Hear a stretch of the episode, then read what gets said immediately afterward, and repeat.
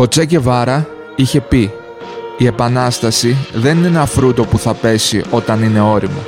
Πρέπει να κουνήσουμε το δέντρο για να το κάνουμε να πέσει». Και ο καλεσμένος μου σε αυτό το podcast είναι από αυτούς τους τύπους που μάχεται. Δεν χρησιμοποίησα τυχαία τη λέξη μάχη. Υπάρχει εχθρός, υπάρχει σχέδιο και η ιδεολογία του δείχνει το δρόμο. Είναι 27 χρονών και είναι ο γραμματέας του Τεμεακού Συμβουλίου της ΚΝΕ Λακωνίας. Κύριε Σχήρη, Ηλίας Σαρφάνης.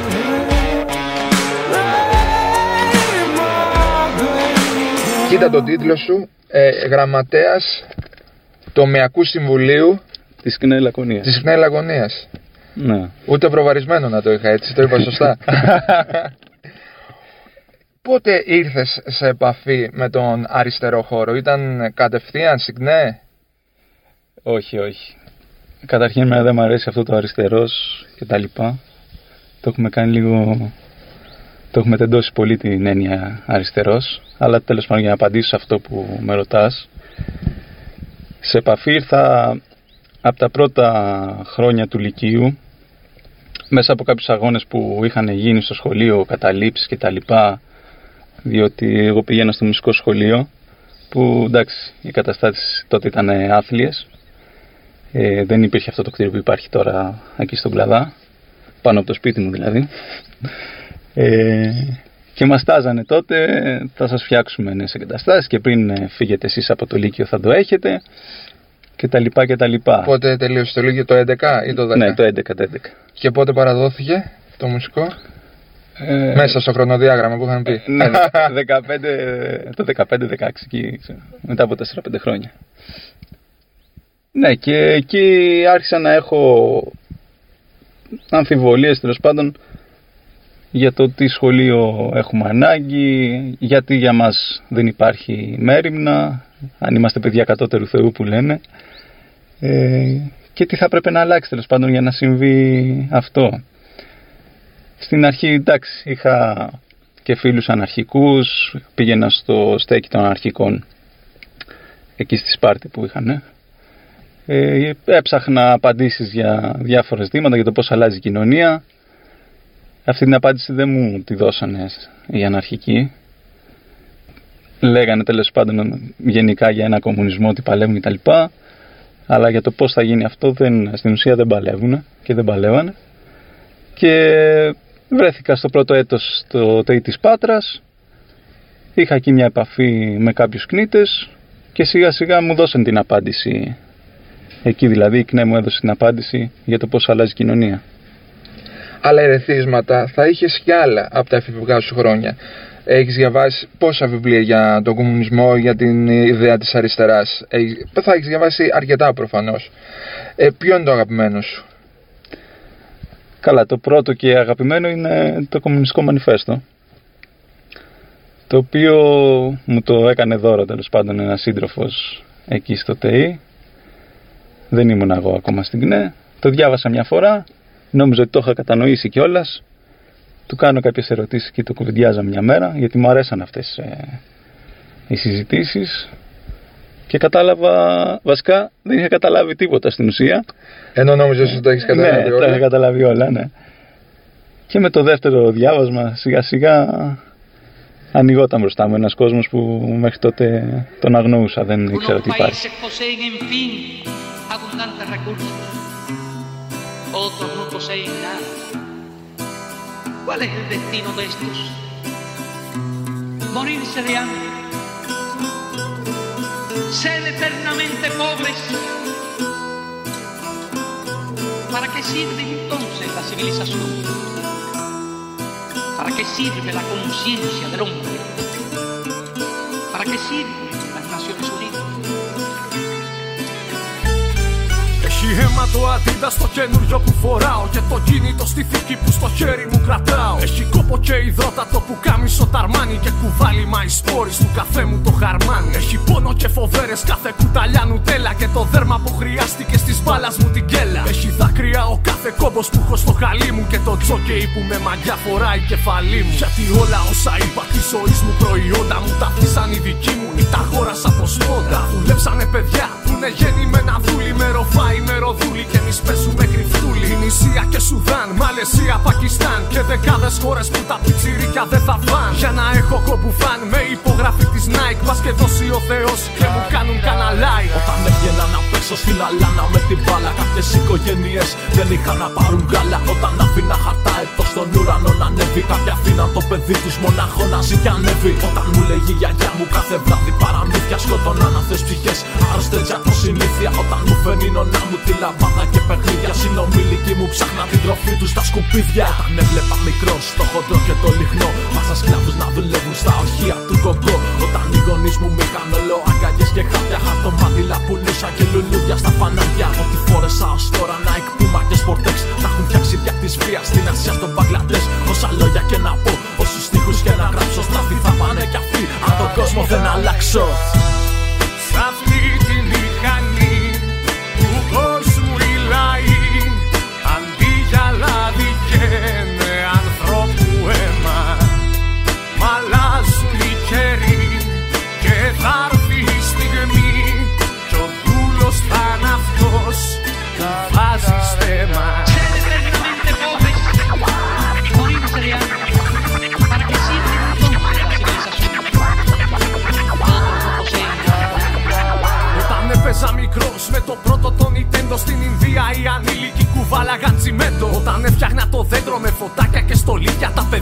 Παιδιά στη Βραζιλία ψάχναν μέσα στα σκουπίδια. Όταν έκανα ποδήλατο στον δρόμο τα απογεύματα, συνομήλικους στην Κίνα του σκοτώναν διαμοσχεύματα. Κίνηζα σαν κοίταζα τις τάξεις στα κορίτσια, ενώ στην Ινδονησία τα πουλούσανε για βίτσια. Όταν έβλεπα τον Άλαντιν στην Disney με τον Τζίνι, τα αδέρφια μου γαζώνανε κάτω στην Παλαιστίνη. Μας ευχάριστο Θεέ που έχω και έναν ΟΗΕ και να ενδιαφέρθω για αυτά δεν χρειάστηκε ποτέ. Να είναι καλά και το ΝΑΤΟ και Ηνωμένε Πολιτείες. Της θρησκείας του αδερφάτων, όλες τις παιδεραστίες. Πάμε πάνω απ' όλα τα άλλα του μεγάρου μας τη ζάλα. Δεν θα είχες την κουτάλα αν δεν ήσουν καπιτάλα. Είναι το σύστημα ρολόι που ρυθμίστηκε να τρώει την εργατική την τάξη. Πολλά αυτή τα έχει παράξει. Μα δεν να το καταλάβει και μετά ποιος θα προλάβει. Από το κύμα να γλιτώσει και πανί να ανασηκώσει. Στο σχολείο σου αριστούχος να κρατάω τη σημαία Ήμουνα πάλι χώρα και δεν με κάνες παρέα Με έχεις σκοτώσει στο Ιράκ, στο Βιετνάμ, στην Παλαιστίνη Εγώ αγέννητο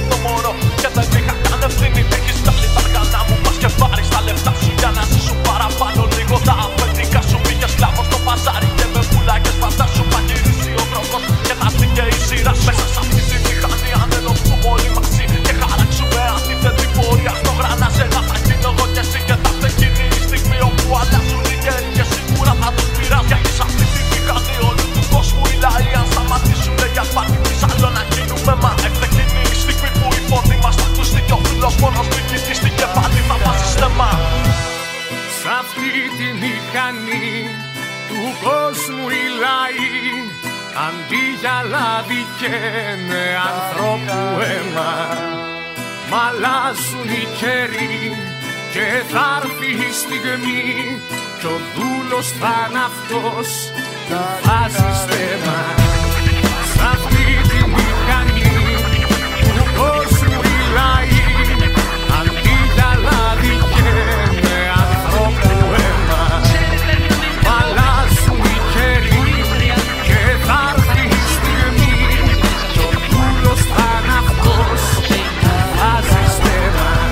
Οπότε πας στο ΤΕΙ, διαβάζεις αυτό το βιβλίο και γράφεσαι συχνέ. Όχι, όχι. Δεν, δεν ήμουν τόσο Μπαμ, μπαμ. ευκολόπιστος Δεν να το έγιναν πω. έτσι τα πράγματα. Όχι. Τότε ξεκίνησαν ε, οι αγώνες του λαού της Ελλάδας τέλος πάντων ε, για το μνημόνιο που ψηφιζόταν. Οκτώβρης του 11 θυμάμαι τις μεγάλες απεργίες τότε που συμμετείχαν εργά και μέσα από το σύλλογο το φοιτητικό της σχολής. Ε, Η ένταξή σου στο ΚΝΕ, δηλαδή, στην ΚΝΕ, συγγνώμη, γίνεται ε, στην αρχή της κρίσης ναι, ναι. στην Ελλάδα. Είναι λίγο κομβικό το σημείο. στην αρχή των μεγάλων αγώνων που είχαν αναπτυχθεί τότε και της αμφισβήτησης ε, τέλος πάντων της κυβέρνησης του Πασόκ, των τεχνοκρατών μετά και γενικά των κομμάτων που ε, είχαν τα, την κυβέρνηση, τα κλειδιά της κυβέρνησης τόσα χρόνια ε, και κατέβαινε ο κόσμος στους δρόμους ε, προσπαθώντας τέλος πάντων να, να βρει μια λύση, μια διέξοδο βέβαια το δίληξαν σε μια κόλλα χαρτί που βγήκε μετά ο ΣΥΡΙΖΑ, δημιουργήθηκαν ε, ένα σωρό άλλα κόμματα. ε, η Χρυσή Αυγή και αυτός ο γόνος τέλος πάντων δεν ε, ε, πάτησε, τέλος, πάτησε να, το- πώς να το πω. Ε, Καπηλεύτηκαν την αριστερά. Τότε. Πρώτη φορά αριστερά. Το ασπάζεσαι; Είναι ο ΣΥΡΙΖΑ πρώτη φορά αριστερά; ναι, αναλόγως τι έχει αριστερά ο καθένας στο μυαλό του, τι σημαίνει γι' αυτό. Είναι η αυτό που αριστερά. είπες στην αρχή της κουβέντας μας. Ναι, γιατί αριστερός για μένα, για να το ξεκαθαρίσω από τώρα, σημαίνει έστω λίγο να έχεις στο μυαλό σου το σοσιαλισμό, έστω ότι εκεί παλεύω να φτάσω στην κοινωνία μου ή είμαι ενάντια στους πολέμους, ενάντια στις συμμαχίες τέλος πάντων τις πολεμικές του ΝΑΤΟ, ε, ενάντια ε, στο μεγάλο κεφάλαιο που λέμε εμείς, δηλαδή στις μεγάλες πολυεθνικές που λιμένουν τέλος πάντων τις χώρες και τη χώρα μας και τον πλούτο της. Ε, ανταυτού μόλις πήρε στα χέρια της την, την κυβέρνηση, τέλος πάντων την εξουσία, δεν είδα εγώ κάτι τέτοιο να συμβαίνει. Βασικά το ξέραμε και σαν κόμμα, δεν περιμέναμε κάτι άλλο. Δεν μπορεί να υπάρξει κυβέρνηση μέσα στα πλαίσια του καπιταλισμού, έχοντας δηλαδή τα κλειδιά της οικονομίας οι ιδιοκτήτες των μεγάλων επιχειρήσεων, των τραπεζών, των βιομηχανιών, όλο αυτό που λέμε, ε, και να έρθει μια κυβέρνηση και να φτιάξει ένα πρόγραμμα υπέρ του φτωχού λαού, τέλο πάντων των μικρομεσαίων στρωμάτων, των εργαζόμενων. Ε, αυτό δεν πρόκειται να υπάρξει και είναι αυταπάτη να το ελπίζουμε. Και εντάξει, μπορεί πολλοί να την είχαν αυτήν την αυταπάτη, σίγουρα δεν την είχαν τα στελέχη του ΣΥΡΙΖΑ ή ο ίδιος ο Τσίπρας. Δεν ήταν. ε, Ήταν συνειδητοποιημένοι. ναι, ήταν επιλογή καθαρή. Επιλέχθηκε για να κάνει τη βρώμικη δουλειά. Αλλά ένας φίλος μου έχει πει ότι θέλει να συζητήσουμε για τα της κοινωνίας, της πάρτης και γενικότερα της Λακωνίας. Οπότε θέλω να το πάμε προς τα εκεί, στε- Βέβαια. σε αυτό το μέρος. Είσαι ε, γραμματέας σε ένα μπλε νομό. Ό,τι και να γίνει, έχει χάσει ποτέ η Νέα Δημοκρατία την έδρα εδώ πέρα. Όσο θυμάμαι, νομίζω. όχι. Όσο θυμάσαι και θυμάμαι, όχι. Πόσο εύκολο είναι αυτό. Και έχει πάρα πολύ ψηλή. ε, Το Πασόκ είναι ψηλά. Το Κινάλ τώρα. Ε, η Χρυσή Αυγή πήρε μεγάλα ποσοστά. ίσως από τα μεγαλύτερα.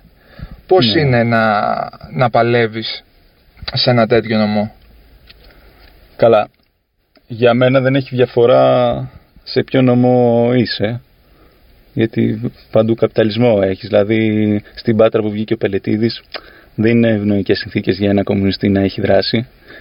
Ε, βέβαια εδώ μπορεί να πούμε ότι είναι λίγο πιο δύσκολο ότι ε, υπάρχει ένα, ένα κοινό που τέλος πάντων από την οικογένεια ή παραδοσιακά ψηφίζει το κόμμα της Νέας Δημοκρατίας ή το ΠΑΣΟΚ. Καλά, αντίστοιχα στις τελευταίες ε, δύο-τρεις τέλος πάντων εκλογές πήρε υψηλά και ο ΣΥΡΙΖΑ. Δεν σημαίνει αν πάρει ο ΣΥΡΙΖΑ ότι έγινε κόκκινο ή αριστερό κτλ. Ε, απ' την άλλη για μας, πώς να το πω, μου έρχεται στο μυαλό συνέχεια μια φράση που είχε πει μια συγγραφέας, η Πέτρουλα, σε μια βιβλιοπαρουσίαση που έκανε στην Πάτρα στο ΤΕΙ στο φεστιβάλ για το βιβλίο που είναι η μάνα σου μωρή. Είχα μαζευτεί εκεί κάποιοι λάκωνες και τις λέμε εσύ που είσαι από κάτω τέλος πάντων γιατί είναι από τη Μάνη τι έχεις να πεις που είναι έτσι μαύρη περιοχή τέλος πάντων που ψηφίζουν Χρυσή Αυγή, Νέα Δημοκρατία κτλ. Και λέει παιδιά δεν ήταν έτσι πάντα. Έγινε αυτό μετά το 44 γιατί είτε μας σκοτώσανε όλους στη Μάνη είτε μας διώξανε κακήν κακός να κρυφτούμε στα- στην Αθήνα εκεί που είναι τα Μανιάτικα ή στο εξωτερικό. Ε, επομένως αφού μείνανε ε, τέλος πάντων οικογένειες που πολιτικοί πρόγονοι ήταν ταγματασφαλίτες χίτες ή τέλος πάντων πρόγονοι πολιτικοί της Νέας Δημοκρατίας λογικό να έχουν και μια πλειοψηφία. Είσαι ικανοποιημένος από το έργο που γίνεται στη Λακωνία από, από τους τώρα βουλευτές ή από τις κυβερνήσεις όλα αυτά τα χρόνια από το 2011 που έχεις αρχίσει και πολιτικοποιείσαι από το που- που έγινε η αρχή σου στα Ναι. κοινά. Μια παρατήρηση να κάνω. γιατί έλεγα ότι το podcast μπορεί να είναι λίγο βαρύ, πολιτικό κτλ. Ότι η νεολαία τώρα, εντάξει, τα ακούει όλη μέρα, μην τα ακούει και από τον Τζος τέλος πάντων, άστο πια. Ε, και έλεγα να το πάμε πιο χαλαρά. Αλλά μάλλον και αυτό που γίνεται ή και, και αυτό που έχουν παράξει οι δικοί μας τέλος πάντων ε, βουλευτές και το βλέπουν στα κανάλια κτλ. Είναι λίγο αστείο. Παράγουν δηλαδή κάποιο κομικό έργο, να το πω έτσι, με αυτά που βλέπουμε, τα τραγικά στην ουσία που βλέπουμε καθημερινά. Οπότε μπορούμε να συνεχίσουμε σε αυτό το μότο έτσι. Ε, ναι, και θα μου πετάς τέλος πάντων αυτά για να χαλαρώνουμε. Γιατί μιλάμε τώρα για τρεις βουλευτές και μου λες ποιο να επιλέξω. Ε, δεν, δεν έχεις βρει κάποιο θετικό στοιχείο από αυτούς τους τρεις δηλαδή. Ας μιλήσουμε για Κοίτα. τους τωρινούς. Κοίτα, σαν άνθρωποι που μπορεί να ήμουν και συμπαθείς σε φυσιογνωμίε ή χαρακτήρες. Αλλά κοίταξε να δεις. Οι δύο ψηφίσαν μνημόνια. Ωραία. Ναι, ναι. Και ο αριστερός. ε, βασικά, ναι, να πω ότι είναι ο κριτικός καλύτερος επειδή δεν ψήφισε μνημόνια, λέει θα μας φέρει πανεπιστήμιο. Αυτό και αν είναι αστείο. Ε, καινούριο τέλος πάντων. Οπότε λίγο μας κοροϊδεύει κι αυτός. Στο θέμα του πανεπιστημίου να μην έχουμε ελπίδες. Δηλαδή, Τι ελπίδες μπορούμε να έχουμε; Ο ίδιος ψήφισε την προηγούμενη, τον προηγούμενο μήνα μείωση 8% στην ε, χρηματοδότηση των πανεπιστημίων. Πώς δηλαδή θα έχουμε καινούριες εγκαταστάσεις, αθλητικές κτλ. Να έχουμε τεφά και να μπορούν ε, να έρθουν σπουδαστές και να σπουδάσουν ολοκληρωμένα πάνω στο αντικείμενό τους. Εκτός και αν το κάνουμε όπως στην νοσηλευτική, που τη φέραμε εδώ για μικροπολιτικά παιχνίδια τέλος πάντων το τότε βουλευτών, που παίζανε ένα ρόλο και στο κεντρικό σκηνικό, ε, χωρίς να έχουμε στην ουσία υποδομές ή νοσοκομείο πανεπιστημιακό τέλος πάντων που μπορούν αυτοί οι φοιτητές στην ουσία να πάνε να σπουδάσουν και να πάρουν ολοκληρωμένη γνώση. οπότε ήταν μη ρεαλιστικό το πλάνο για εγκαταστάσεις, για το οτιδήποτε για να έρθει να τεφά εδώ πέρα; Όχι, αυτά είναι. Πιστεύεις Ναι. ότι ήταν επικοινωνιακό δηλαδή; Ναι, μωρά, αυτά γίνονται για τους ψήφους, για να... ε, Πώς να, πώς να το πω, να μειώνει λίγο τις αντιδράσεις για τι γίνεται γενικά, να φέρει μια ελπίδα στους καταστηματάρχες, γιατί τους λέει ότι θα έρθουν ε, και άλλοι φοιτητές, θα έρθουν στις επιχειρήσεις σας και θα κερδίσετε από αυτό τέλος πάντων, θα έχετε κάποια έσοδα παραπάνω. Ε, δηλαδή λέει θα φέρει φοιτητές που αυτή τη στιγμή δεν έχουν φράγκο στην τσέπη τους, οι οικογένειέ τους να τους δώσουν να σπουδάσουν, και αντί να τους έχεις εγκαταστάσεις φοιτητικές αιστείες, σύντηση ή δωρεάν ε, ψυχαγωγία, αθλητισμό κτλ., θα τους βάλεις για όλα αυτά να πληρώσουν και νομίζεις ότι ε, αυτό φταίει τέλος πάντων που δεν έχουν. ε, που τα μαγαζιά, οι μαγαζάτορε εδώ στην πόλη δεν μπορούν να βρουν άσπρη μέρα. Πάω στιγμή θα έρθουν οι φοιτητές και θα είναι όπως πριν. Θα κλείνονται μες στο σπίτι Μμμ. και θα πηγαίνουν στο μαθημά τους και τούμπαλι. Δηλαδή, μια μίζερη καθημερινότητα. Οπότε επιστρέφουμε σε μια νέα οικονομική κρίση επί κορονοϊού. Εννοείται, ναι. Ε, ε, έχει έρθει στην ουσία. Περίμενες δύο lockdown; Ενώ το πρώτο περίμενες δεύτερο, περιμένεις τρίτο; Καλά, αν θες να πάμε στη διαχείριση της πανδημίας από την κυβέρνηση, καλά, αυτό κι αν είναι κωμικό, τέλος πάντων, ε, κοίταξε να δεις, είπε ότι πήρε μέτρα στο πρώτο lockdown και ε, όντως τέλος πάντων αφού κλειστήκαμε μέσα στα σπίτια μας και έκλεισε ένα κομμάτι της ε, ε, οικονομικής δραστηριότητας έφερε κάποια αποτελέσματα και δεν ε, αυξήθηκαν τα κρούσματα.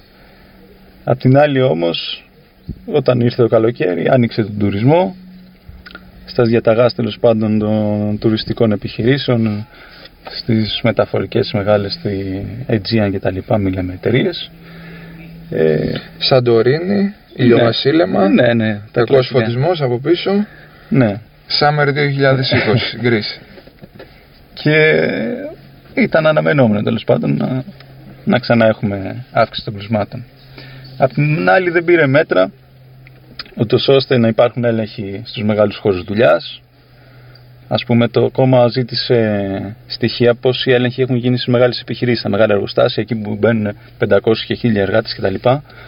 ε, να δούμε τι έλεγχοι γίνονται, τι μέτρα παίρνονται από τις επιχειρήσεις για να μην υπάρχει μετάδοση. Δεν μας δίνουν κανένα στοιχείο. Δηλαδή, δεν μας λένε, ας πούμε, έχουμε κάνει 10 ελέγχους. Είναι σαν να μην έχουν κάνει κανέναν από τη στιγμή που δεν δίνουν στοιχεία για τους ελέγχους. Απ' την άλλη, ζητήσαμε να πάρουν μέτρα ώστε να έχουμε περισσότερα δρομολόγια στις, κεντρι... στις μεγάλες πόλεις, ε, είτε του μετρό είτε τα αστικά κτλ. Ε, ούτε αυτό το αποδεχτήκαν τέλος πάντων ως μέτρο που μπορεί να μας προφυλάξει. Ε, στην ουσία μας είπαν ότι δεν κολλάει κιόλας μέσα. Στα μέσα μαζικής Ναι. μεταφοράς. Ναι. Που εντάξει, ακόμα και χθες είδα μια φωτογραφία σαν αστακή τέλος πάντων ένας πάνω στον άλλον. Ε, απ' την άλλη, ε, δώσαν τέλος πάντων να καταλάβουμε ότι ευθύνεται η νεολαία που έκανε τα πάρτι ή που είναι πιο ανέβαλη τέλος πάντων και συναθρίζεται. Ε, το ρίξανε στις διαδηλώσεις, βλέπε Πολυτεχνείο που από τη μία έβγαινε ο Χρυσοχοίδης και λέγε δεν κολλάει έξω το λένε και οι επιστήμονες δεν κολλάει έξω ε, κολλάει μέσα στους ε, στους κλειστούς κλειστούς χώρους χώρους. τέλος πάντων ναι. και από την άλλη ό- όταν ε, βγήκε ήρθαν οι μέρες του Πολυτεχνείου έβγαλε αυτό το ωραίο την απόφαση για απαγόρευση συναθρήσεων και τότε άρχιζε να κολλάει ο ιός και έξω ε, τέλος πάντων ναι, έρχονται σε αντιφάσεις και μόνοι τους και αυτά τα μέτρα που λένε ότι πήραν δεν είχαν κανένα αντίκρισμα στο να αποφύγουμε να αυξηθούν τα κρούσματα, να πεθάνει τόσο κόσμος και απ' την άλλη εγώ θα ήθελα να είμαι μπροστά στο Υπουργείο ας πούμε του Κικίλια της Υγείας και να του λέγα ότι πέθανε ένα 15χρονο κορίτσι. Για πήγαινε είπες στον πατέρα ότι πέθανε το κοριτσάκι. Δηλαδή πώς μπορεί να του το εξηγήσει Ότι εμείς πήραμε όλα τα μέτρα και δεν φταίμε; Έχει γίνει αποποίηση ευθυνών. Εννοείται εντάξει είναι, Πάντα πέφτει το μπαλάκι στην εξέδρα Ε, Εμείς τα κάνουμε καλά Ο κόσμος δεν ακούει Ο κόσμος φταίει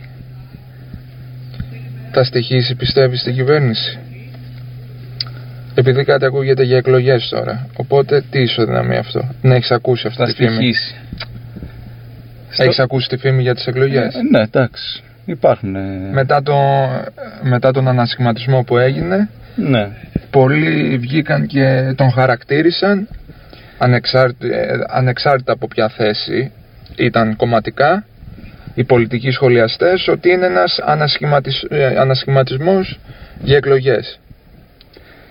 Κοίτα Οπότε κάτι φοβούνται. συνήθως οι εκλογές παίρνοντας τη δικιά μας πείρα δηλαδή της ηλικίας μας ε, όσα χρόνια δηλαδή αντιλαμβανόμαστε τι θα πει εκλογές ε, έρχονται πριν από κάποιους νόμους που θέλουν να περάσουν ή από κάποια σημαντικά τέλος πάντων πολιτικά διακυβεύματα. Εντάξει καμιά φορά τα εφευρίσκουν αλλά ε, πως ήταν ας πούμε με τα μνημόνια πριν ψηφιστεί κάθε μνημόνιο είχαμε και εκλογές στην ουσία. Ε, και σε αυτή την περίοδο ε, όταν έρθει η ώρα για αυτά τα επιδόματα που δώσανε ή για να, το, να, να ρίξουν και το βάρος στο οικονομικό δηλαδή να πάρουν από αυτά που έχουν οι εργαζόμενοι τις, ε, τα δικαιώματα και τις κατακτήσεις να πάρουν λίγο ακόμα για να σώσουν τους δικούς τους γιατί πάλι το μεγάλο επιχειρήσεων ξαναλέω είναι οι κυβερνώντες δεν είναι γενικά του λαού ε, όταν έρθει εκείνη η ώρα και θα ζητήσουν ε, να βάλει ο λαός βαθιά το χέρι στη τσέπη πάλι, θα κάνουν πριν εκλογές. Και με την πρόφαση ότι ο λαός τους ψήφισε, θα πάρουν ό,τι αποφάσεις έχουν να πάρουν. Για να κλείσουμε λίγο το πανελλαδικό, θέλω να κάνω άλλη μια ερώτηση για να επιστρέψουμε στα της Λακωνίας. Κατάργηση ασύλου στα πανεπιστήμια. Καλά, η κατάργηση έχει γίνει από το 19 με νόμο της Νέας Δημοκρατίας το καλοκαίρι. Ε, προφανώς θα αντιπάλεψε πολλοί κόσμος και φοιτητικοί σύλλογοι και ακαδημαϊκοί και εμείς ως οργάνωση. Αλλά αυτή την ώρα δεν μιλάμε καν για ελεύθερη διακίνηση ιδεών μέσα στους ε, ακαδημαϊκούς χώρους κτλ.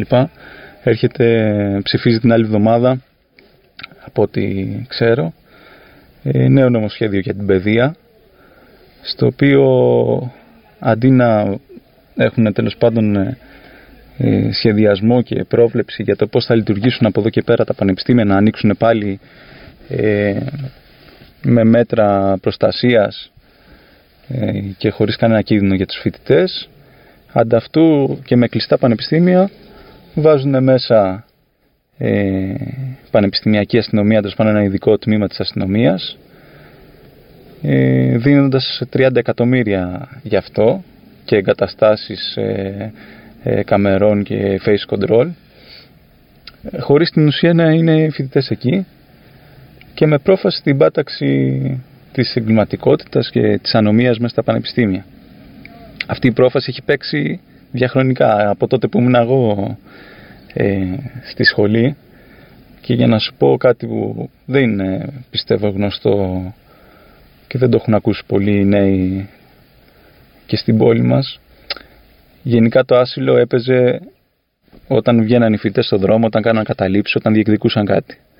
Το άσυλο ας πούμε στην Πάτρα δεν ακούστηκε ποτέ όταν μπήκε για παράδειγμα ο γραμματέας της νεολαίας Πασόκ, Πάσπ τέλος πάντων αρχηγός, με τρεις μπράβους και δύο ντόμπερμαν μέσα στη σχολή και άρχιζε και βάραγε φοιτητές.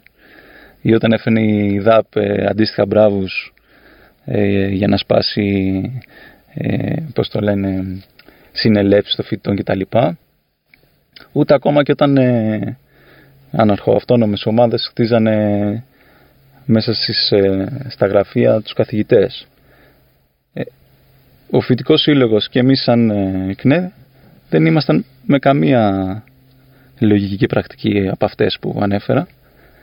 Αλλά όλες οι ανακοινώσεις χτυπάγαν το φοιτικό σύλλογο ή τη, τη νεολαία την ΚΝΕ. Ε, γιατί στην ουσία... Ο... Υπήρχε στοχευμένη προπαγάνδα. Εννοείται, γιατί ο, ο, ο μόνος λόγος που μπαίνει και η αστυνομία τώρα στα, στα πανεπιστήμια είναι η φήμωση των αγώνων των φοιτητών, η, να καταργηθούν οι διαδικασίες, ε, οι συλλογικές συνελεύσεις, οι συζητήσεις και οι αποφάσεις που παίρνονται και στην ουσία από τα μέσα να υπάρχει ένας έλεγχος ώστε κάθε αντίδραση ε, να σταματιέται τέλος πάντων ε, ε, από τη ρίζα, από εκεί που γεννιέται. Και απ' την άλλη, δεν όχι μόνο αυτό. Υπάρχει και ένας, ε, μια πειθαρχική ρύθμιση μες στον νόμο που λέει γενικόλογα ότι όποιος ε, εμποδίζει την εύρυθμη λειτουργία ε, του πανεπιστημίου μπορεί να αποβληθεί, να διαγραφεί από το πανεπιστήμιο. Δηλαδή, από τη μία λες ότι εγώ θα κυνηγήσω ναρκέμπορους, ε, ε, αυτούς που ασκούν βία σε φοιτητές ή καθηγητές και από την άλλη λες ότι θα διαγράψω φοιτητές. Μα άμα ο φοιτητής ε, είναι ναρκέμπορας δεν τον νοιάζει αν θα διαγραφεί από τη σχολή ή άμα ασκεί βία, χρόνια τώρα έχει το δικαίωμα από, τις, από τους νόμους που υπήρχαν ε, η αστυνομία να μπει μέσα στη σχολή να τους πιάσει. Γιατί και εμείς όταν ε, γινόντουσαν τέτοιες ε, ή κάτι στη συνέλευση κι αλλού, σε αυτικό συλλόγο παίρναν αποφάσεις και τους αποβάλαμε από τις διαδικασίες ή τους ε, διαγράφαμε από το σύλλογο ή τους βγάζαμε έξω από το χώρο της συνέλευσης για να μην προκαλούνται επεισόδια. Δηλαδή παίρναμε και εμείς τέτοια μέτρα.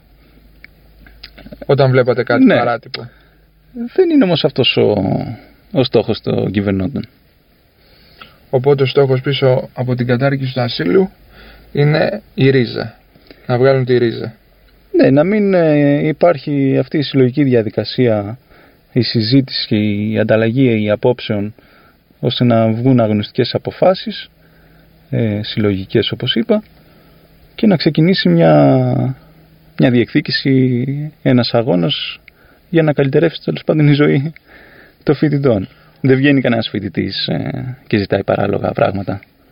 Οπότε αφού ανέφερες τη λέξη αγώνα και αφού ανέφερες και ότι κανένας φοιτητής δεν ζητάει παράλογα πράγματα, όταν ε, η νοσηλευτική Σπάρτης είχε κάνει την κατάληψη, σας ζήτησε βοήθεια. Ή όχι. Βοήθεια. Εντάξει, εμείς δρούμε μέσα στους φοιτητικούς συλλόγους, δηλαδή δεν ερχόμαστε απ' έξω. Είμαστε μέσα στους φοιτητικούς συλλόγους. Η νοσηλευτική είχε φοιτητικό σύλλογο. Είχε φοιτητικό σύλλογο. Ε, τότε είχαν φτιάξει, για να λέμε όλη την αλήθεια, είχαν φτιάξει ένα πλαίσιο τέλος πάντων, ένα κείμενο που είχαν ψηφίσει στη συνέλευσή τους σε συνεργασία με έναν καθηγητή. Μμμ. ο οποίος ε, από ό,τι φαίνεται είχε όφελος στο να φύγει η σχολή από εδώ. Ε, και να μεταφερθεί στην Τρίπολη. Ε, και από την αρχή μέχρι το τέλος αυτή η ανακοίνωση, παύλα απόφαση όπως θες πες το, έλεγε να φύγει σχολείο.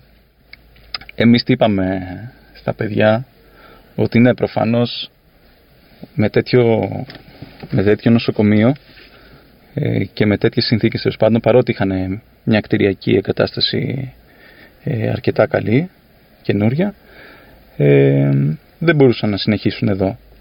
Απ' την άλλη εμείς τους βάλαμε το ενδεχόμενο να ο αγώνας τέλος πάντων να στοχεύεις στο το υπάρχον ε, ε, νοσοκομείο να αναβαθμιστεί. Δηλαδή να πάρουν ε, ε, καινούριους τέλος πάντων ε, εργαζόμενους. Ε, Να γίνει ναι, αναβάθμιση ναι, στο νοσοκομείο γενικά, της Λακωνίας, της Σπάρτης. Ναι, οι υποδομές ε, να αναβαθμιστούν ώστε να μπορούν εδώ να ασκήσουν το...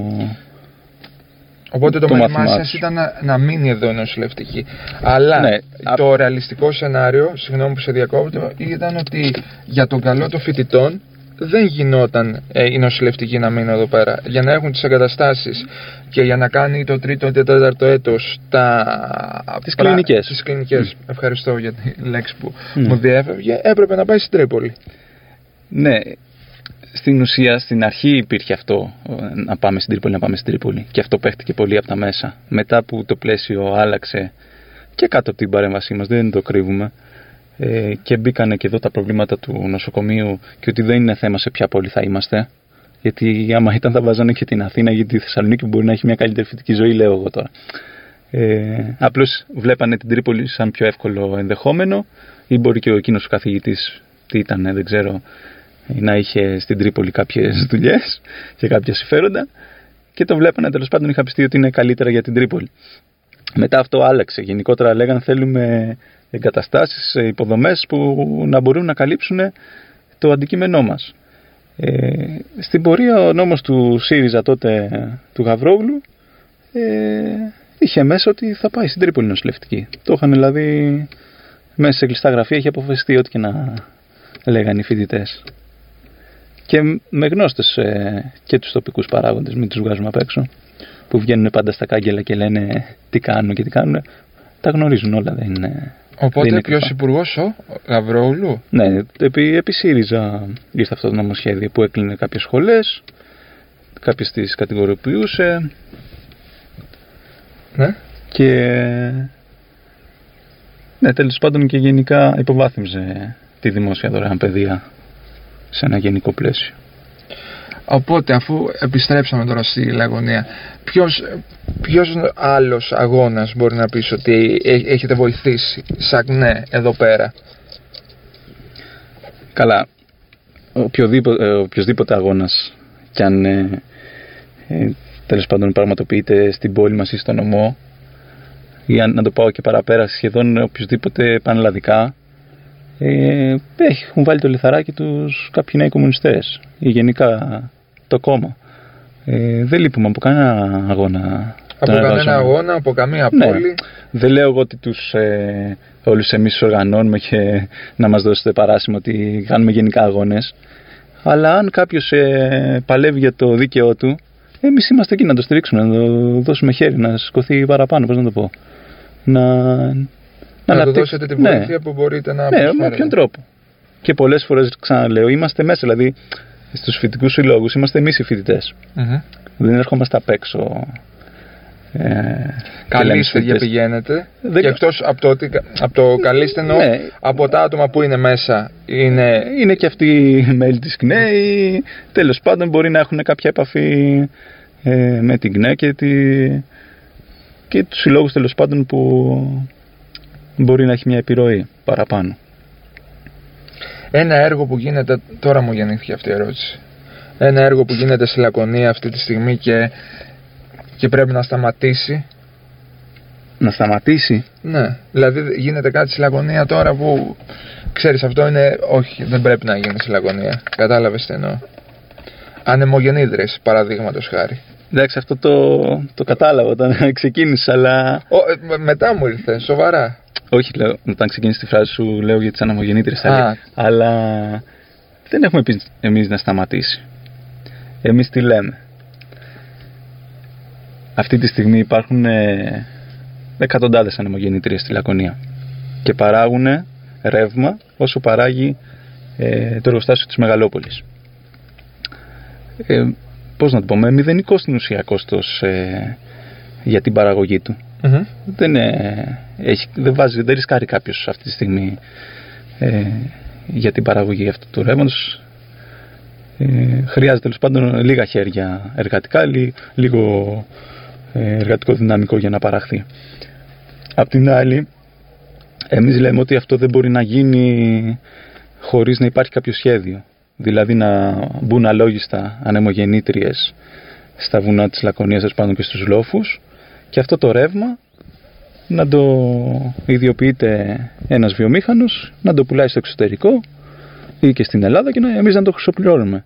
Γιατί σκοπός τέλος πάντων στο να παράγεις τόσο πολύ ρεύμα δεν είναι στο να δώσεις στο, στο λαό γενικά στα, στα φτωχά στρώματα ε, φθηνό ρεύμα.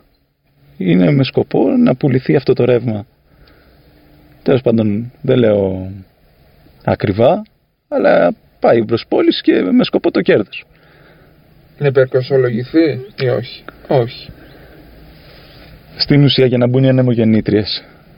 Έχουν ε, χρηματοδοτηθεί από την Ευρωπαϊκή Ένωση, ε, επιδοτηθεί βασικά.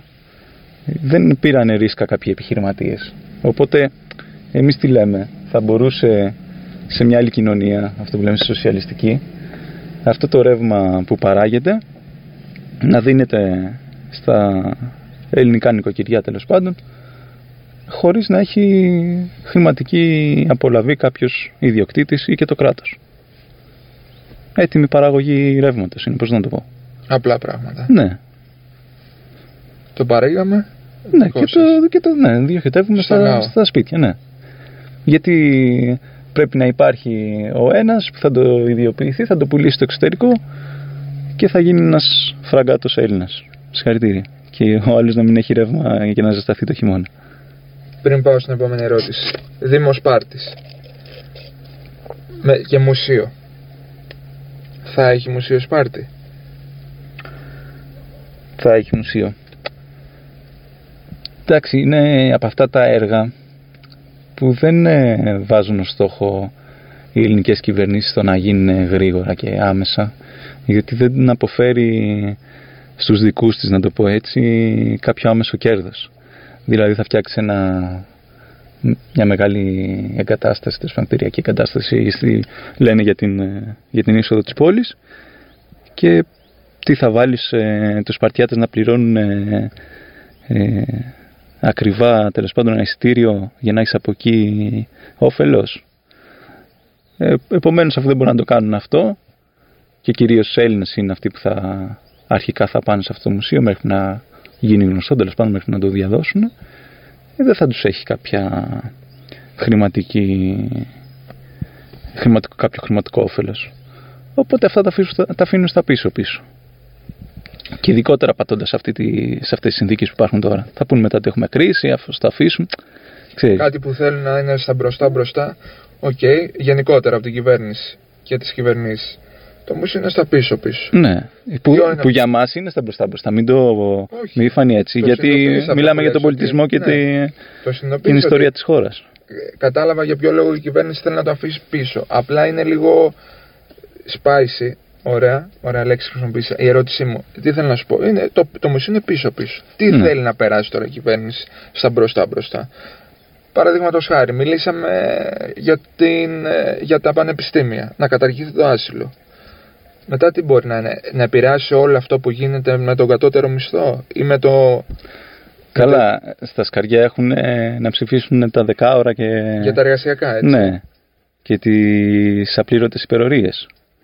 Έτοιμα τα έχουν αυτά και να τα περάσουν τώρα εν μέσω πανδημίας γιατί είναι αυτό που λέμε, δεν έχουν ε, μαζικές ε, αντιδράσεις από τον κόσμο. Οπότε αυτός σημαίνει ότι θα δουλέψει 10 ώρες, θα τις πληρώνεσαι σε έναν οκτάωρο Ναι, με απλά πράγματα, να το αναλύσουμε, και τις υπερορίε που θα δουλεύεις πάνω από τις 10 ώρε δεν θα τις πληρώνεσαι. όχι, ε, δωράκι, αλληλεγγύη στον, ε, στον ιδιοκτήτη, στο αφεντικό. Στο στο αφεντικό.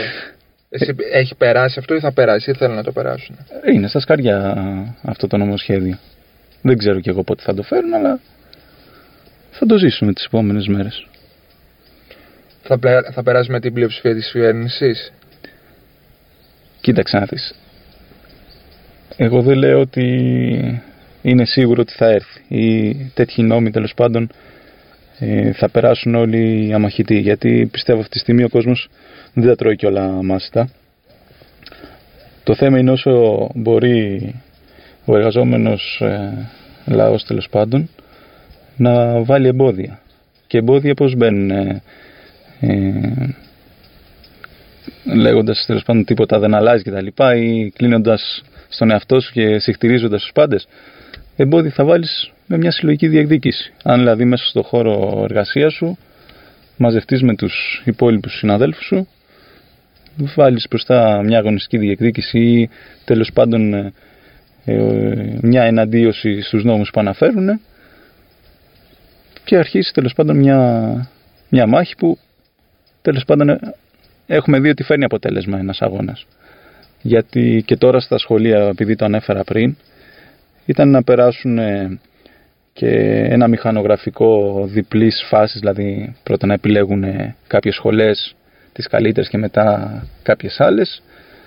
Μια κατηγοριοποίηση τέλος πάντων δεν μπορώ να το αναλύσω αυτή τη στιγμή ε, εύκολα.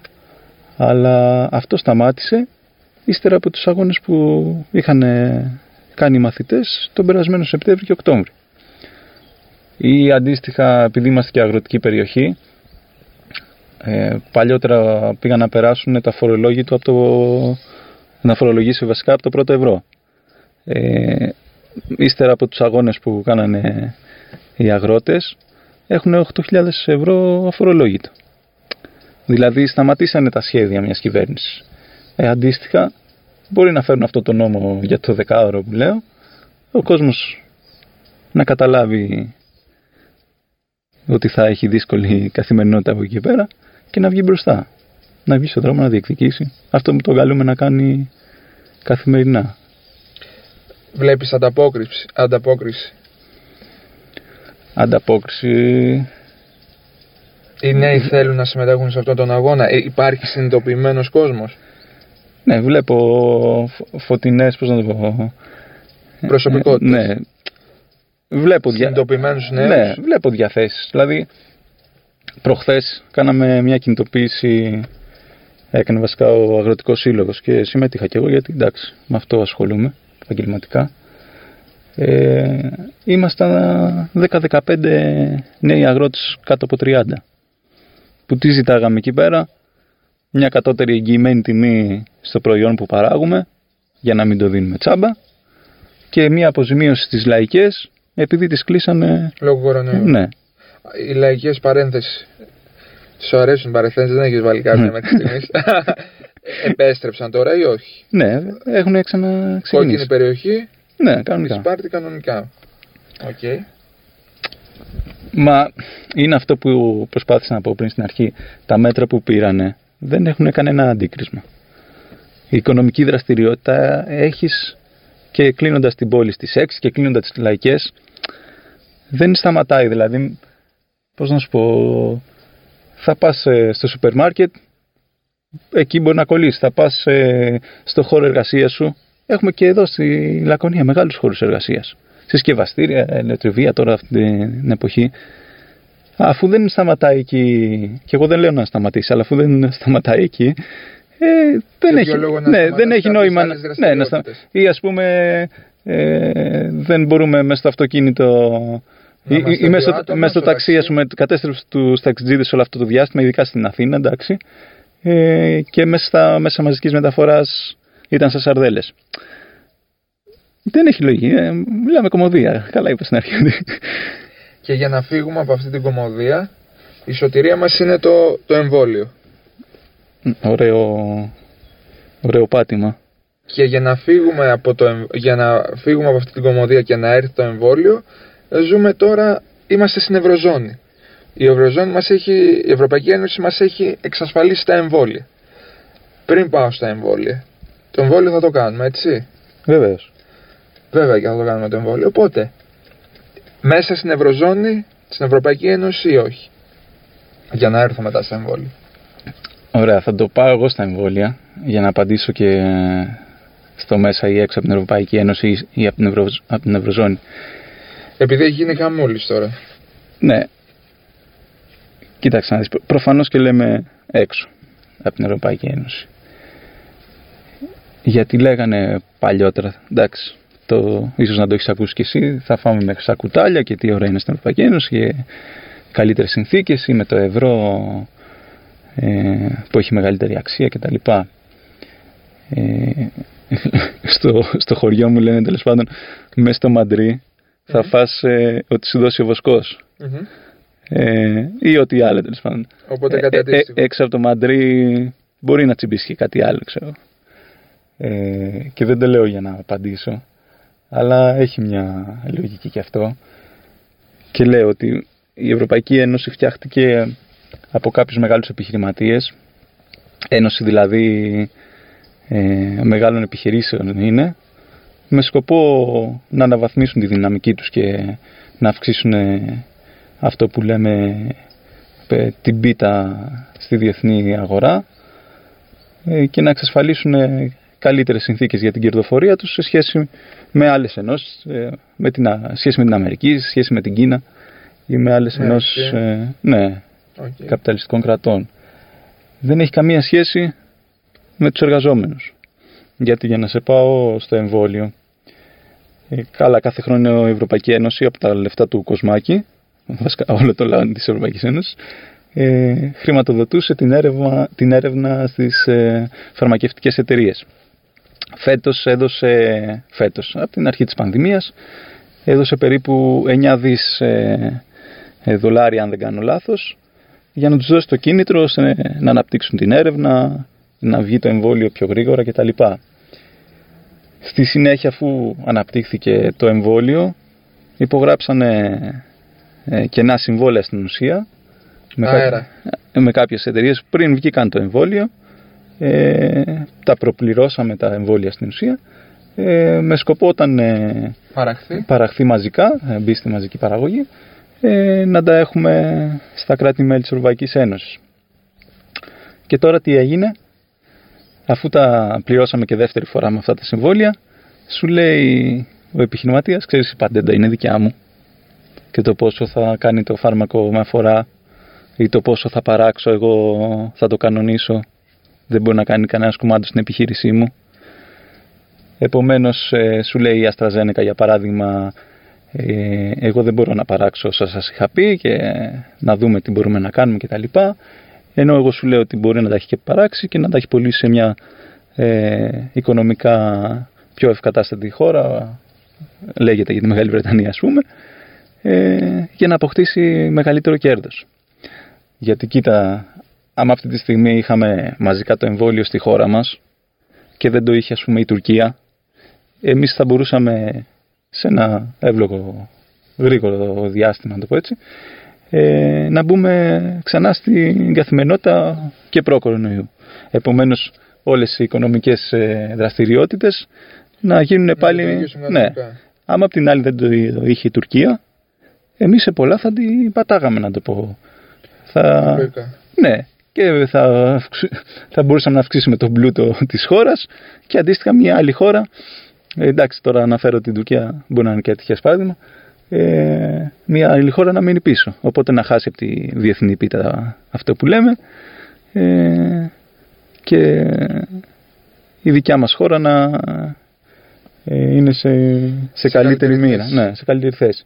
Αυτό που γίνεται στην ουσία ο τσακωμός ανάμεσα σε Γερμανία, αυτά τα λέγια κράτη μεταξύ τους υποτίθεται στην ίδια ένωση, Γερμανία, Γαλλία, Ιταλία. Ε, για το ποιος θα βγει δηλαδή πιο γρήγορα στη, ε, από το lockdown και στην κανονική ροή της οικονομικής δραστηριότητας. Η Ιταλία τώρα άλλαξε και ε, έκανε κάποιες αλλαγές στην κυβέρνηση. Τέλος πάντων. Κοίταξε να δεις, επειδή μπορεί να μην το, να μην το έκανα κατανοητό πριν. Εμείς ε, το είχαμε πει και από το 12 που μας καλούσε και ο ΣΥΡΙΖΑ τέλος πάντων στη συμμαχία τότε ότι από τη στιγμή που ε, έλεγε μέσα στην Ευρωπαϊκή Ένωση και όλα τα κόμματα δηλαδή το λέγανε δεν μπορούν να συμφωνήσουν να, να κάνουν μια μια τέτοια συνεργασία. Εντάξει. Ε, άσχετα ότι δεν κάνουμε συνεργασίες μεταξύ κομμάτων. Υπήρχαν και κάποιες μερίδες όμως ή κάποια άλλα μικρά κόμματα που λέγανε και αυτοί έξω από το ευρώ. Εμείς δεν λέμε μόνο έξω από την Ευρωπαϊκή Ένωση γιατί αυτό είναι και μία διεκδίκηση ορισμένων ε, μεγάλων επιχειρηματικών ε, ομίλων τέλος πάντων. Ε, π.χ. έχει μια φαρμακευτική στην Ελλάδα, έχουμε και εδώ έναν ε, ντόπιο, ευεργέτη, ε, παράγεις στην Ελλάδα, πληρώνεις τους εργαζόμενους ε, τέλος πάντων πες ότι έχουμε βγει από την Ευρωπαϊκή Ένωση ξαναλέω ε, πληρώνεις εργαζόμενους με δραχμή ή με κάποιο Με το νόμισμα που θα ναι, έχεις. που θα είναι υποτιμημένο σε σχέση με το ευρώ και παίρνεις το προϊόν, το πουλάς έξω και πληρώνεις σε, σε ευρώ. Επομένως, κατευθείαν έχεις ε, αύξηση του κέρδους. Πληρώνεις λίγο, παίρνεις πολύ. Επομένως, το βάλανε κάποια, κάποια κόμματα και μικρότερα να, βρούμε, να βγούμε από το ευρώ. Εμείς αυτό το συνδέουμε και με το ποιος θα έχει τα κλειδιά της οικονομίας στα χέρια του. Δηλαδή δεν μπορούμε να βγούμε από την Ευρωπαϊκή Ένωση και να συνεχίσει ε, ο βιομήχανος, ο, ο μεγάλος τέλος πάντων ιδιοκτήτης, ε, ο επιχειρηματίας να, να καθορίζει την παραγωγή της χώρας. Εμείς το συνδέουμε και ότι την οικονομία, τα κλειδιά της οικονομίας, δηλαδή τα μέσα παραγωγής θα τα πάρει ε, ο εργάτης, ε, ο εργαζόμενος κάθε επιχείρησης. Οφο- εφόσον λες για κλειδιά της οικονομίας. Θα πάω κάπου αλλού. Η αξία της περιουσίας των 15 πλουσιότερων ανθρώπων στον κόσμο ανέρχεται στα 355 δις δολάρια. Είναι δίκαια όπως είναι μοιρασμένος ο πλούτος. Εσένα πώς φαίνεται; Όχι, εμένα, εμένα δεν μου φαίνεται δίκαια. Στα... Για να ενισχύσεις αυτό που λέει, διάβαζα προχθές ε, ότι 10 άνθρωποι πάνω στη γη έχουν ε, εισόδημα όσο 3,5 δις άνθρωποι. 10. 10 έχουν όσο Είναι 3,5 τρελό αυτό. δις. Ναι. Και αυτό έχει, ε, πώς να σου πω, αυξάνεται. Δεν είναι ότι μετά από 5 χρόνια τα 3,5 δις θα γίνουν 2,5, θα, γίνουν γίνουν 4,5. 4,5. Ναι. Ε, απ' την άλλη λέμε αν είναι δύσκολο να αλλάξει μια κοινωνία στο, σε αυτούς που μας ακούνε ή που μπορεί να συζητάμε. Και εγώ τους λέω εντάξει ρε, 10 είναι σιγά, τι τους φοβάστε. Άλλο αν καθορίζουν την παγκόσμια Οικονομία. ε, οικονομία τέλος πάντων και ολόκληρα κράτη. Ε, προφανώς και δεν είναι δίκαιο αυτό να συμβαίνει και είναι η τεράστια αντίφαση που έρχεται ο, ο καπιταλισμός γιατί ό- όσο και να το μπούμε διαφορετικά αυτοί που έχουν ε, τα χρήματα τέλος πάντων οι λεφτάδες λέγονται αστική τάξη που έχουν επιχειρήσει στα χέρια τους τέλος πάντων πολυεθνικές και το σύστημα αυτό που τους κρατάει τέλος πάντων ζωντανούς είναι ο καπιταλισμός. Και αυτό λέμε πρέπει να ανατραπεί. Σε ποια βάση όμως είμαστε σήμερα; Να υπάρχει μια τεράστια ανάπτυξη της παραγωγικότητας ας πούμε και με τα εμβόλια. Ε, η ανάπτυξη της επιστήμης, της τεχνολογίας να έχει τέτοια τρομερά αποτελέσματα ούτως ώστε άμεσα να έχουμε εμβόλιο να μπορούμε ε, τέλος πάντων να έχουμε την υγειά μας και να, κατελε... να καλυτερεύσουμε τη ζωή μας. Και απ' την άλλη αυτό το ε, επίτευγμα, το κατασκεύασμα της συλλογικής ανθρώπινης εργασίας να το ιδιοποιείται ένας, ο ιδιοκτήτης, το αφεντικό. Και να καθορίζει το πόσο θα παραχθεί, ε, το πού θα παραχθεί, το πότε θα διανεμηθεί, πόσο θα διανεμηθεί, πόσο θα πουληθεί στην ουσία ε, και να αφορά ένα τρελό να το πω πώς, ε, ένα τύπο που το νοιάζει μόνο τα κέρδη του. Και δεν θα μπορούσε να τον νιάξει κάτι άλλο, γιατί αν δεν τον νιάξει το κέρδος του, θα καταστραφεί. Θα τον φάνει οι άλλες επιχειρήσεις. Αυτόν τον ανταγωνισμό έχουν μεταξύ τους και προσπαθούν να, απολ- να απολαμβάνουν μεγαλύτερα κέρδη κάθε φορά. Και εμείς λέμε ότι αυτό μπορούμε να το δούμε από την ανάποδη. Αυτή, ε, αυτό το επίτευγμα της ανθρώπινης εργασίας, γιατί μπαίνουν σε, μια, σε ένα χώρο δουλειάς ε, μπορεί και χιλιάδες άτομα και αυτό το προϊόν μαζί με την εργασία άλλων που τα μεταφέρουν κτλ.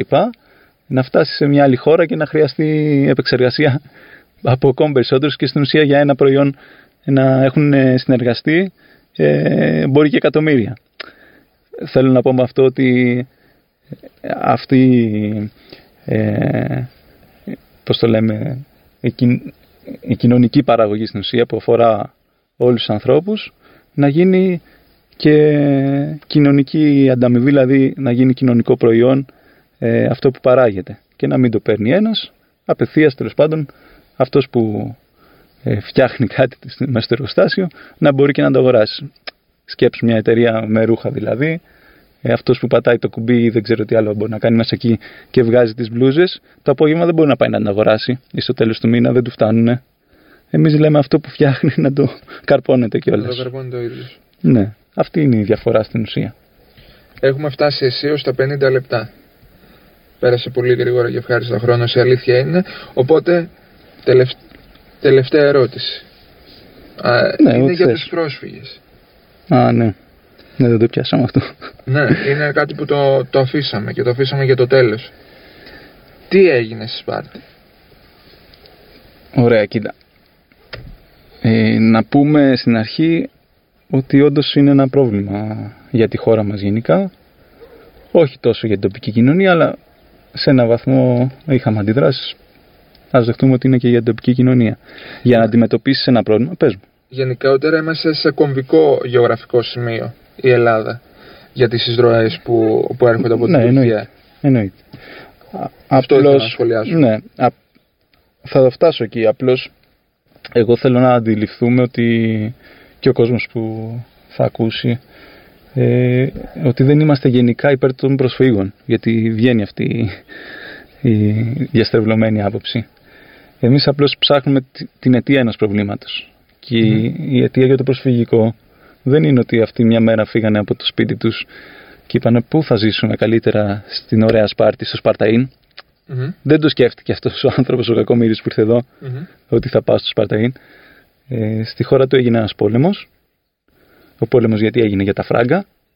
Να μην το αναπτύξω άλλο, δηλαδή είναι γνωστό σε όλους ότι οι πόλεμοι γίνονται Για οικονομικούς για- λόγους. ναι, για οικονομικούς λόγους, για τις πλουτοπαραγωγικές ε, πηγές, για τους δρόμους μεταφοράς. Ε, ένας πόλεμος που έγινε και με τη συγκατάθεση της ελληνικής κυβέρνησης, που έγινε, που στην ουσία συμμετείχε, γιατί, ε, ε, πώς να το πω, κακά τα ψέματα, ε, η Σούδα παίζει κομβικό ρόλο για τις αμερικάνικες επιχειρήσεις, η βάση δηλαδή, η αμερικάνικη που είναι στην Κρήτη. Ή άλλες ε, βάσεις ε, ε, δόθηκαν ε, ε, στους Αμερικάνους και στους άλλους τέλος πάντων ε, του ΝΑΤΟ που κάνανε αυτές τις, τις ενέργειες. Επομένως εμείς συμμετείχαμε στο να καταστρέψουμε τη χώρα τους ε, και να, κάνουμε, να γίνει αυτός ο πόλεμος. Προφανώς και ξεκληρίστηκαν οι άνθρωποι και για να μην πεθάνουν ε, ε, προσπαθήσαν να έρθουν στην, Ευρω- στις χώρες της Ευρωπαϊκής Ένωσης.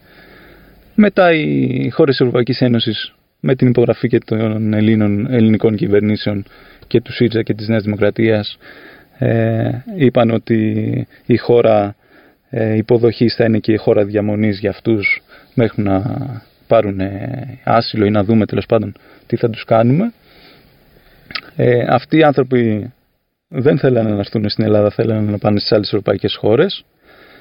Ε, και από τη στιγμή τέλος πάντων που αυξήθηκε ο πληθυσμός τους στα νησιά, ε, καταφέραμε και πιέσαμε και περάσαμε και στην ε, Νέα Δημοκρατία στην κυβέρνηση ε, το ότι να τους διώξουν να αποσυφορήσουν τα νησιά και να τους φέρουν ε, στην υπηρετική χώρα. Τους φέρανε εδώ πέρα, είχαμε και αντιδράσεις. Εμείς ε, ως ΚΝΕ το ξέραμε και μια εβδομάδα πριν ε, ε, μέσα από συζητήσεις που κάναμε με εργαζόμενους, ακουγόταν δηλαδή και στο Δήμο Σπάρτης και στην περιφέρεια, ε, αυτοί λέγανε ότι έχουν και άγνοια. Ο Δούκας συγκεκριμένα τότε έτρωγε με τα πρωτοκλασσά τα στελέχη της Νέας Δημοκρατίας εκείνες τις μέρες και την ημέρα που ήρθαν οι πρόσφυγες εδώ, ο Καπονικολός έλεγε ότι εμείς δεν είχαμε ιδέα ότι θα τους φέρουν. Μιλάμε για αστεία πράγματα. Ε, Δεν γίνεται να συναναστρέφεσαι με αυτόν τον κύκλο πολιτικών Ε, ναι. και να έχεις άγνοια ότι θα, ότι θα έρθουν έρθουν, εδώ. ναι. Και καλέσαμε τέλος πάντων φυσικού συλλόγους ε, ε, σωματεία εργαζομένων να σταθούν αλληλέγγυοι απέναντι στους πρόσφυγες και επειδή είχαμε ακούσει ότι μπορεί να υπάρχουν αντιδράσεις. Ε, δεν είναι τυχαίο ότι μάθανε την ημέρα που θα έρθουν οι συγκεκριμένοι τύποι και δεν το μάθαμε εμείς, το είδαμε δηλαδή μετά ότι συνέβη αυτό. Ε, για να, με σκοπό δηλαδή να προκαλέσουν εντυπώσεις. Για να σταθούμε στο, στο κομμάτι της φιλοξενίας και το θετικό. Εσείς εκεί που απευθυνθήκατε, σαν κνέ Λακωνίας, είχατε ανταπόδοση; Ναι, δηλαδή βεβαίως. ο κόσμος συνειδητοποίησε ότι θα Ε, βοηθήσουμε, θέλουμε και μπορούμε; όχι μόνο ανταπόκριση, δηλαδή, εγώ δεν το περίμενα. Ε, ας πούμε τα Χριστούγεννα, φτιάξαμε την Επιτροπή Αλληλεγγύης στην ουσία, Μμμ. των προσφύγων της Σπάρτης.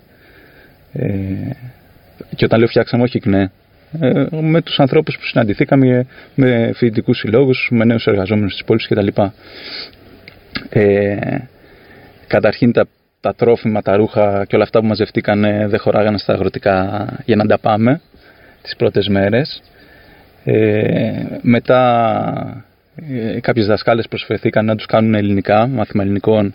Ε, λειτουργούσαμε μέχρι και πριν ε, το lockdown του, του φθινοπόρου δύο μαθήματα τη βδομάδα στο στέκι των συνταξιούχων για τους πρόσφυγες. Ε, και την πρώτη πέρυσι δηλαδή τα, τα Χριστούγεννα πάλι δεν χωράγανε τα, τα αγροτικά οι καρότσες ε, από τα δώρα που είχαν πάρει οι Σπαρτιάτες πολίτες τέλος πάντων για αυτά τα παιδιά ε, για να πάρουν το δώρο του Άγιου Βασίλη που λέμε και αυτά. Πραγματικά πολύ συγκινητικά και συγκινητικές στιγμές τέλος πάντων και τα παιδάκια ε, γιατί μιλάμε πάνω από 100 παιδιά μέσα στο σπαρταιν ε, να, να τα περιμένουν ε, και να χαίρονται πολύ ξέρω, βρήκαν παιχνίδια μετά από τόσο καιρό ε, και οι γονείς δηλαδή οι μητέρες να κλαίνε και να λένε ευχαριστούμε κτλ. Ε, οπότε ναι, στάθηκε λέγια η πόλη και ας μην ε, έχει φανεί στα, στα μέσα. Ε, για να το τελειώσω όμως, αυτό που έλεγα πριν, ε, καμιά φορά λένε εσείς οι αριστεροί τέλος πάντων οι κομμουνιστές να τους πάρετε στα σπίτια σας.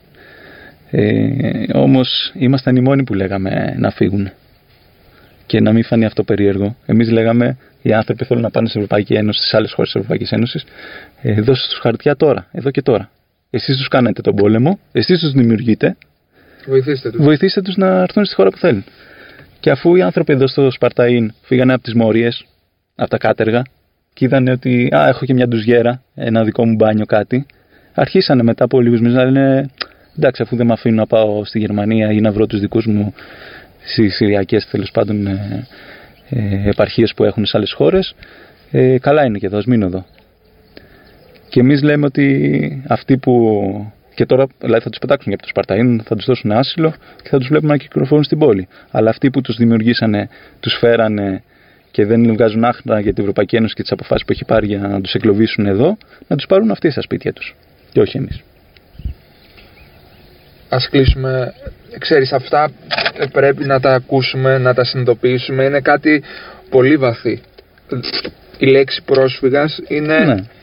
Ε, υπάρχει φόρτιση εκ μέρους μου. Και Το αυτή έχει τη ζήσει στιγμή- και η Ελλάδα δηλαδή. Ναι, αρ- και ναι, Δεν έχουμε θέλουμε- κάποιον που έφυγε στο εξωτερικό, δηλαδή την εποχή του 40 κτλ. Εγώ έχω συγκινήσει, δηλαδή καταλαβαίνω ότι είχε εδώ ένα σπίτι και πήγε εκεί στην Αμερική που πήγε το 50 και Αλλά έπλυνε πια τα Ναι, εκεί που θέλω να 15 κα- ώρες. να καταλήξουν ας, Για να μη- ζήσει. ας μείνουμε στο θετικό πρόσημα και στο θετικό κομμάτι και Ναι. το θετικό κομμάτι είναι ότι μια μερίδα από την κοινωνία της Σπάρτης τους αγκάλιασε, του Ναι. συνειδητοποίησε το πρόβλημά τους και τους Εννοείται. στήριξε Εννοείται. έμπρακτα και βοηθήσατε εσείς αυτό. Μία ώρα είμαστε ακριβώς να ξέρεις. Σε ευχαριστώ πάρα πολύ για την κουβέντα που είχαμε. Να είσαι καλά. Θέλεις να συμπληρώσεις κάτι; Καλά θα ήθελα, αλλά ποιος, Πες μου. ποιος θα μας ακούσει τώρα μετά την μία ώρα; Εγώ πιστεύω ότι έχουν μείνει πολύ μέχρι εδώ Ε. να ξέρεις. Καλά. Εγώ έχω να πω για να το κλείσουμε ότι μπορεί να φαίνεται ότι ο κόσμος τέλος πάντων δεν μπορεί να αλλάξει ότι είναι πολύ δύσκολο, ότι δεν κινείται ο κόσμος, δεν καταλαβαίνει πολύ μας λένε κτλ. Ε, επειδή έχουμε και επέτειο της Επανάστασης 21 για μας πέρα από το, το εθνο απελευθερωτικό τέλος πάντων ότι, ε, διώξαμε τους Τούρκους τέλος πάντων ε, υπάρχει ένας άλλος παράγοντας. Ότι η κοινωνία έγινε καλύτερη τέλος πάντων για τους πολίτες, για τους ε, Έλληνες τέλος πάντων τότε, επειδή έκανε επανάσταση και άλλαξε η τάξη που είχε την, στα χέρια της την οικονομία. Δηλαδή φύγανε οι πασάδες, διώξαν τους πασάδες και πέρασε η οικονομία στα χέρια της αστικής τάξης. Άρα η κοινωνία άλλαξε με μια επανάσταση. Αυτό βάζουμε μπροστά, ότι έτσι αλλάζουν κοινωνίες, με εξεγέρσεις των λαών, εξεγέρσεις των δούλων, των χωρικών ε, στο Μεσαίωνα, η, η Γαλλική Επανάσταση, η Επανάσταση της, ε, της χώρας μας το 1821 και τώρα θα πρέπει να έρθει άλλη μία ε, που θα τελειώσει τέλος πάντων ο άνθρωπος με αυτό το βαρύδι αιώνων, δηλαδή την εκμετάλλευση ανθρώπου από άνθρωπο και να περάσει μια κοινωνία που θα τον απελευθερώσει και θα λήξουν τέλος πάντων ε, αυτές, ε, αυτά που βλέπουμε καθημερινά με τη φτώχεια, τους πολέμους, τις πανδημίες και όλα αυτά.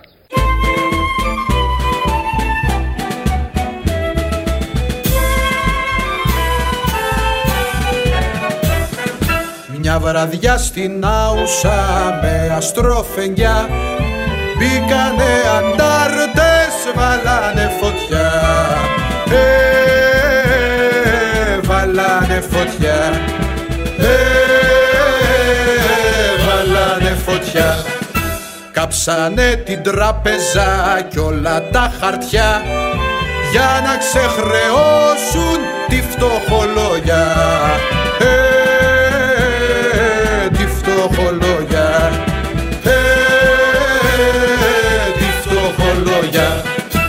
Έβαλαν τα πάντζερ και τα αυτόματα. Κι όλοι οι μπουραντάδες πέσαν πτώματα. Ε,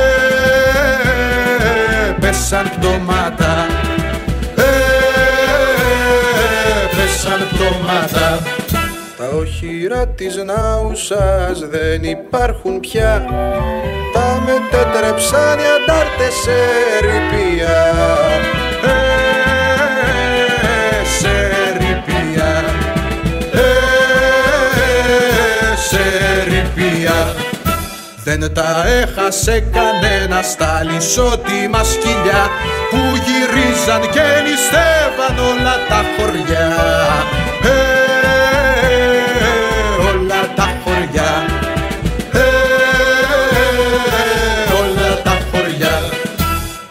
όνειρα της Νάουσας δεν υπάρχουν πια. Μπήκανε οι αντάρτες, βάλανε φωτιά